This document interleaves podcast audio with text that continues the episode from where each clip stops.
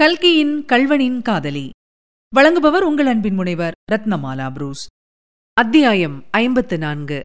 கடவுளின் காதலி. இத்தனை காலமாக நாம் நெருங்கிப் பழகிய சிநேகிதர்களிடமிருந்து விடை பெற வேண்டிய வேளை வந்துவிட்டது. முத்தையன் இவ்வுலகத்திடம் விடை பெற்றுக் கொண்டு சென்றான். ஆனால் அவனுடைய ஞாபகம் அநேகருடைய உள்ளத்தில் நிலை பெற்று அவர்களுடைய வாழ்க்கையே மாறி அமைவதற்கு காரணமாயிற்று. அத்தகையவர்களில் முதன்மையாக ஸ்ரீமான் சர்வோத்தம சாஸ்திரியை குறிப்பிட வேண்டும். சாதாரணமாய் போலீஸ் உத்தியோகஸ்தர்களிடம் நாம் எதிர்பார்க்கும் குணங்கள் அவரிடத்தில் இல்லை என்பதை முதலிலேயே கண்டோம். அவர் அப்படி ஒரு அசாதாரண போலீஸ் அதிகாரியாய் இருந்தபடியினால்தான் இந்த சரித்திரம் இவ்வளவு தூரம் நீண்டு வந்தது.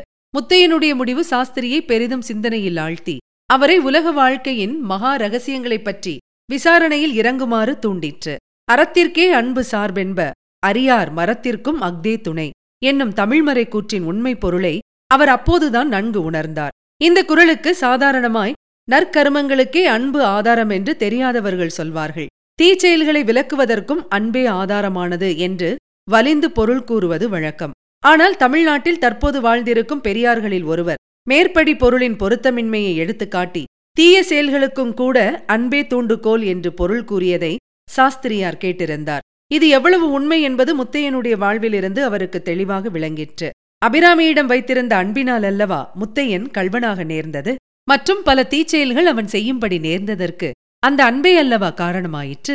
மற்றும் வாழ்வுக்கு அன்பு காரணமாயிருப்பது போல் மரணத்திற்கும் காரணமாகிறது என்பதையும் சாஸ்திரியார் கண்டுணர்ந்தார். முத்தையனிடம் அபிராமியும் கமலபதியும் கல்யாணியும் கொண்டிருந்த அன்பே என்றோ அவனுக்கு யமனாக முடிந்தது?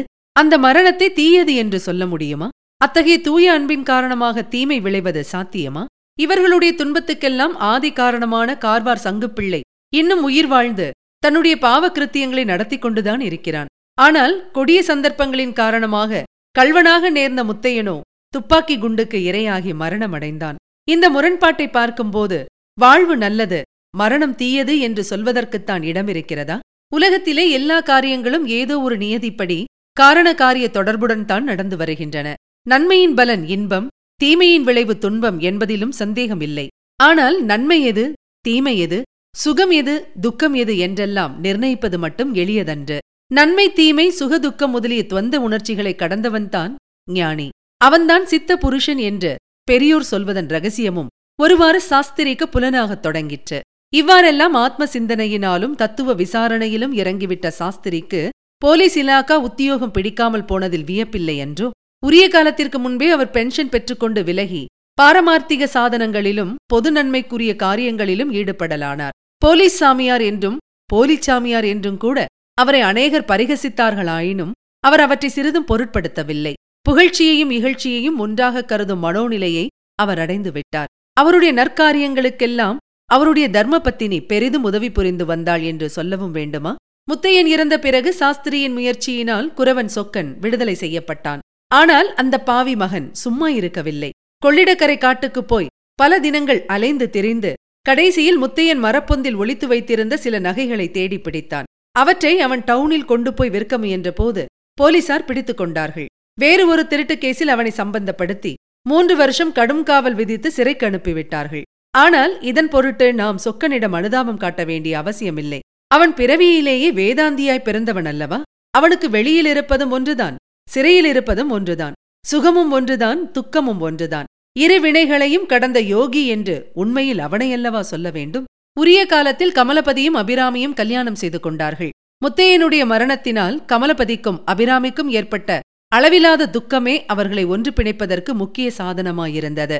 முத்தையனை நினைத்து அவர்கள் விட்ட கண்ணீர் அவர்களுடைய காதல் பெயரை தளிர்க்கச் செய்யும் வான்மழையாயிற்று. இப்படி அவர்களுடைய நேசத்தை பெருக்கி வளர்த்த பிரிவு துக்கம் நாளடைவில் மறைய அவர்களுடைய காதல் இன்பம் மட்டுமே மிஞ்சி நின்றது. சில சமயம் அவர்கள் ஐயோ முத்தையனை பிரிந்த பிறகு நாம் இவ்வளவு சந்தோஷமாயிருக்கிறோமே என்று எண்ணி வெட்கமுறுவார்கள். பின்னர் நாம் இப்படி சந்தோஷமாயிருப்பதுதான் முத்தையனுக்கும் மகிழ்ச்சி தருவதாகும் என்று எண்ணி ஒருவாறு ஆறுதல் பெறுவார்கள். கல்யாணி உயிர் வாழ்ந்திருந்தாள். முத்தையனுடைய மரணத்திற்குப் பிறகு அவளும் உயிர் துறப்பாள் என்று எதிர்பார்க்கக்கூடும் ஆனால் உண்மையில் அவ்வாறு நேரவில்லை. முத்தையன் பிடிப்பட்ட அன்றே உயிர் துறக்க முயன்ற கல்யாணி அவனுடைய மரணத்திற்குப் பிறகு அம்மாதிரி முயற்சி செய்யாதது ஆச்சரியம் அல்லவா? ஆச்சரியந்தான் ஆனால் அதற்கு ஒரு முக்கிய காரணம் இருக்கத்தான் செய்தது. முதல் நாள் கல்யாணி உயிர் துறக்க முயன்ற போது அவள் இவ்வுலகத்தில் உண்மையானது ஒன்றுமே இல்லை எல்லாமே பொய் என்ற மனோபாவத்தில் இருந்தாள். மறுநாள் முத்தையனை பார்த்த பிறகு அந்த எண்ணம் அவளுக்கு மாறிவிட்டது. உலகில் உறுதியானது உண்மையானது அழிவில்லாதது ஒன்று உண்டு. அது அன்பு என்ற உறுதிப்பாடு அவளுக்கு ஏற்பட்டது. யமுனா தீரத்தில் வேணுகானம் செய்து மாடு மேய்த்து திரிந்த கண்ணன் திடீரென்று ஒருநாள் மதுரைக்கு ராஜரீகம் நடத்தச் சென்ற பிறகு பிருந்தாவனத்தில் அவனுடைய தோழர் தோழிகள் எல்லாம் துயரக் கடலில் ஆழ்ந்து விடுகிறார்கள். ஆனால் ராதை மட்டும் அவ்வாறு துயரப்படவில்லை. அவள் தன் சிநேகிதியிடம் சொல்கிறாள் தோழி ஏன் துயரப்பட வேண்டும்? இந்த உலகத்தில் சாஸ்வதமானது எதுதான் உண்டு? சகலமும் அனித்தியம் அல்லவா? மனுஷர்கள் அனித்தியம் வாழ்வு அனித்தியம் சுகதுக்கங்கள் எல்லாம் அனித்தியம். இது தெரிந்திருக்கும்போது கிருஷ்ணன் போய்விட்டானே என்று நாம் ஏன் வருத்தப்பட வேண்டும்? சகியே இந்த உலகில் நித்தியமானது ஒன்றே ஒன்று இருக்கிறது. அதுதான் பிரேமை.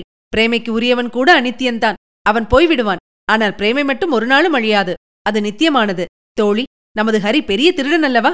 ஆனால் அவன் கூட திருட முடியாத ஒன்று இருக்கிறது. அதுதான் நமது இதயத்தில் உள்ள காதல். அவனால் கூட அதை திருடிக் கொண்டு போக முடியவில்லை அல்லவா? பின் எதற்காக நாம் துக்கப்பட வேண்டும்? ராதையின் மேற் சொன்ன மனோநிலையைத்தான் கல்யாணி அடைந்திருந்தாள். முத்தையனுடைய மரணம் அவளுக்கு துக்கம் விளைவிக்கவில்லை என்று நாம் சொல்ல மாட்டோம். ஐயோ கல்யாணிக்கா துக்கமில்லை? துக்கமில்லாமல அப்படி சித்திரப்பதுமை போல நிற்கிறாள்? துக்கமில்லாமல அப்படி கண்ணீர் பெருக்குகிறாள்? ஆனால் அது சாதாரண துக்கம் அல்ல. அதிசயமான துக்கம் என்று சொல்லத்தான் வேண்டும். சாதாரண துக்கமாயிருந்தால் அதை மறக்க முயல்வதல்லவா நியாயம்? அதுதானே மனித இயற்கை. ஆனால் கல்யாணி அந்த துக்கத்தை மறைக்க விரும்பவில்லை. அந்த மகத்தான துக்கத்தில் அவள் ஏதோ ஒரு மகத்தான இன்பத்தையும் கண்டிருக்க வேண்டும். உண்மையில் கல்யாணி இரண்டாம் முறை உயிர் துறக்க முயலாததன் காரணமே இதுதான். உயிர் துறந்தால் முத்தையனுடைய ஞாபகம் போய்விடுமோ என்னமோ? அன்றிரவு தண்ணீரில் விழுந்தவுடனே எல்லா ஞாபகமும் போய்விட்டதே?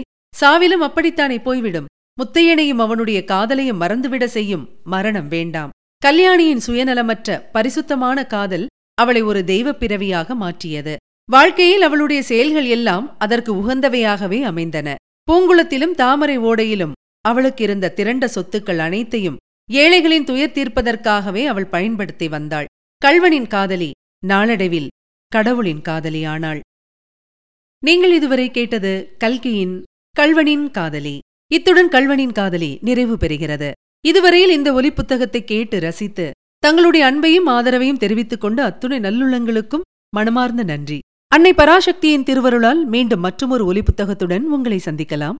அதுவரை உங்களிடத்திலிருந்து விடைபெற்றுக் கொள்பவர் உங்கள் அன்பின் முனைவர் ரத்னமாலா புரோஸ் தொடர்ந்து இணைந்திருங்கள். இது உங்கள் தமிழோசை எஃப்எம் இது எட்டு திக்கும். எதிரொலிக்கட்டும்.